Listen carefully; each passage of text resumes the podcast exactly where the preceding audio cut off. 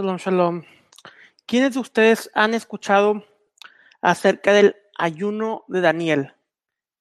¿O quiénes incluso han practicado el ayuno de Daniel? Háganmelo saber quién, eh, quién ha hecho esta, esta práctica que se enseña eh, en, en, las iglesias. Vamos a, vamos a ver qué es el ayuno de Daniel y qué es lo que dice la escritura referente al ayuno de Daniel.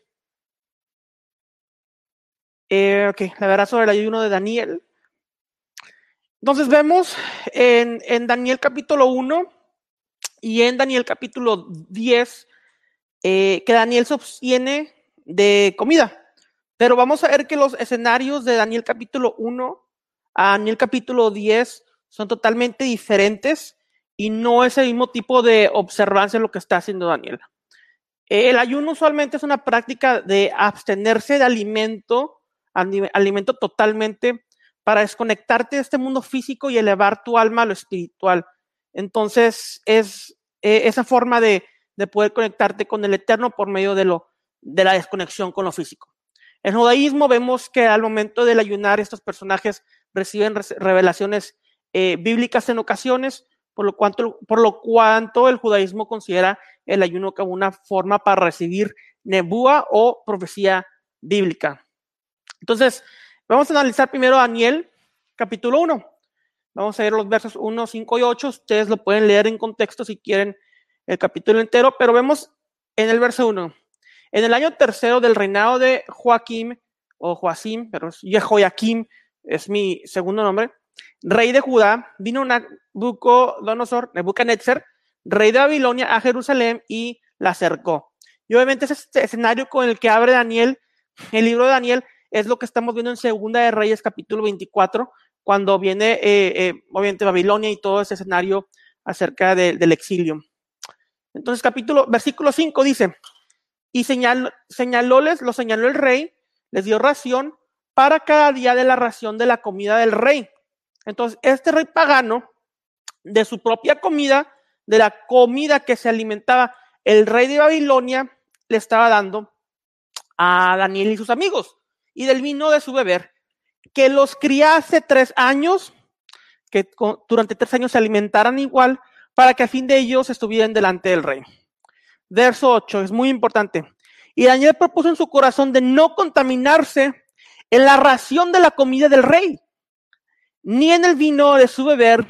Pidió, por lo tanto, al príncipe de los eunucos de no contaminarse. Entonces vemos que Daniel no se quiere contaminar.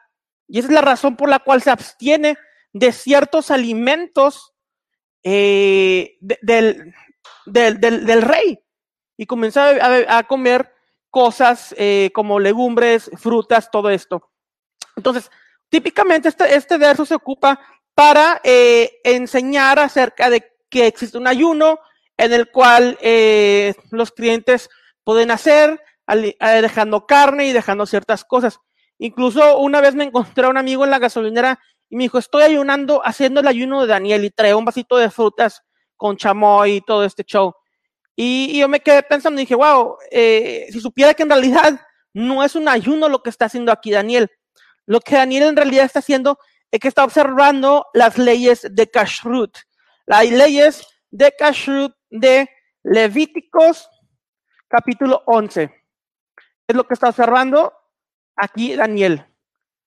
Las leyes de Kashrut, alimentación kosher, en donde vemos las, eh, los tipos de alimento que Dios permite a Israel comer y los tipos de alimentos que Dios no le permite a Israel comer.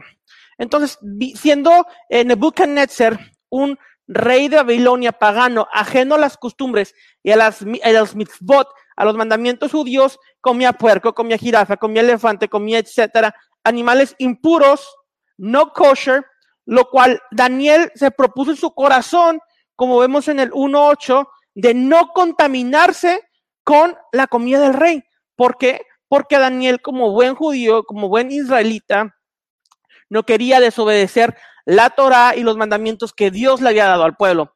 Esa es la razón por la cual Daniel se abstiene de ciertos alimentos Daniel no dejó de comer por tres años, Daniel no ayunó por tres años, se abstuvo de ciertos alimentos para no contradecir o para no desobedecer a Hashem. Eso es lo que está sucediendo aquí. En el verso 10, en el capítulo 10, verso 3 del libro de Daniel, ahora sí vemos que dice, no comí pan delicado, ni entró carne ni vino en mi boca, ni me unté con ungüento, hasta que se cumplieron tres semanas de días. Eh, y puse aquí un poco de comentario. Eben Ezra y Metsudat David dicen que son 21 días y Rashi dice que son eh, 21 años. Rabbi Shalom Mitzaki.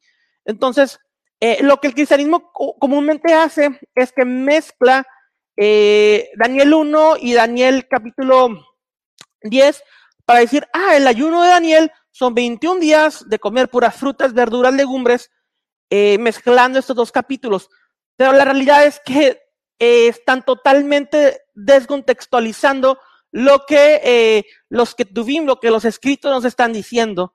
Daniel no ayunó por 21 días eh, comiendo fruta. Daniel dejó todo alimento durante 21 días y durante tres años no comió ningún animal impuro que le estaban dando el rey. Entonces, este es eh, el contexto y la importancia de leer, leer la historia y la cultura de lo que vemos en las escrituras. Shalom, shalom.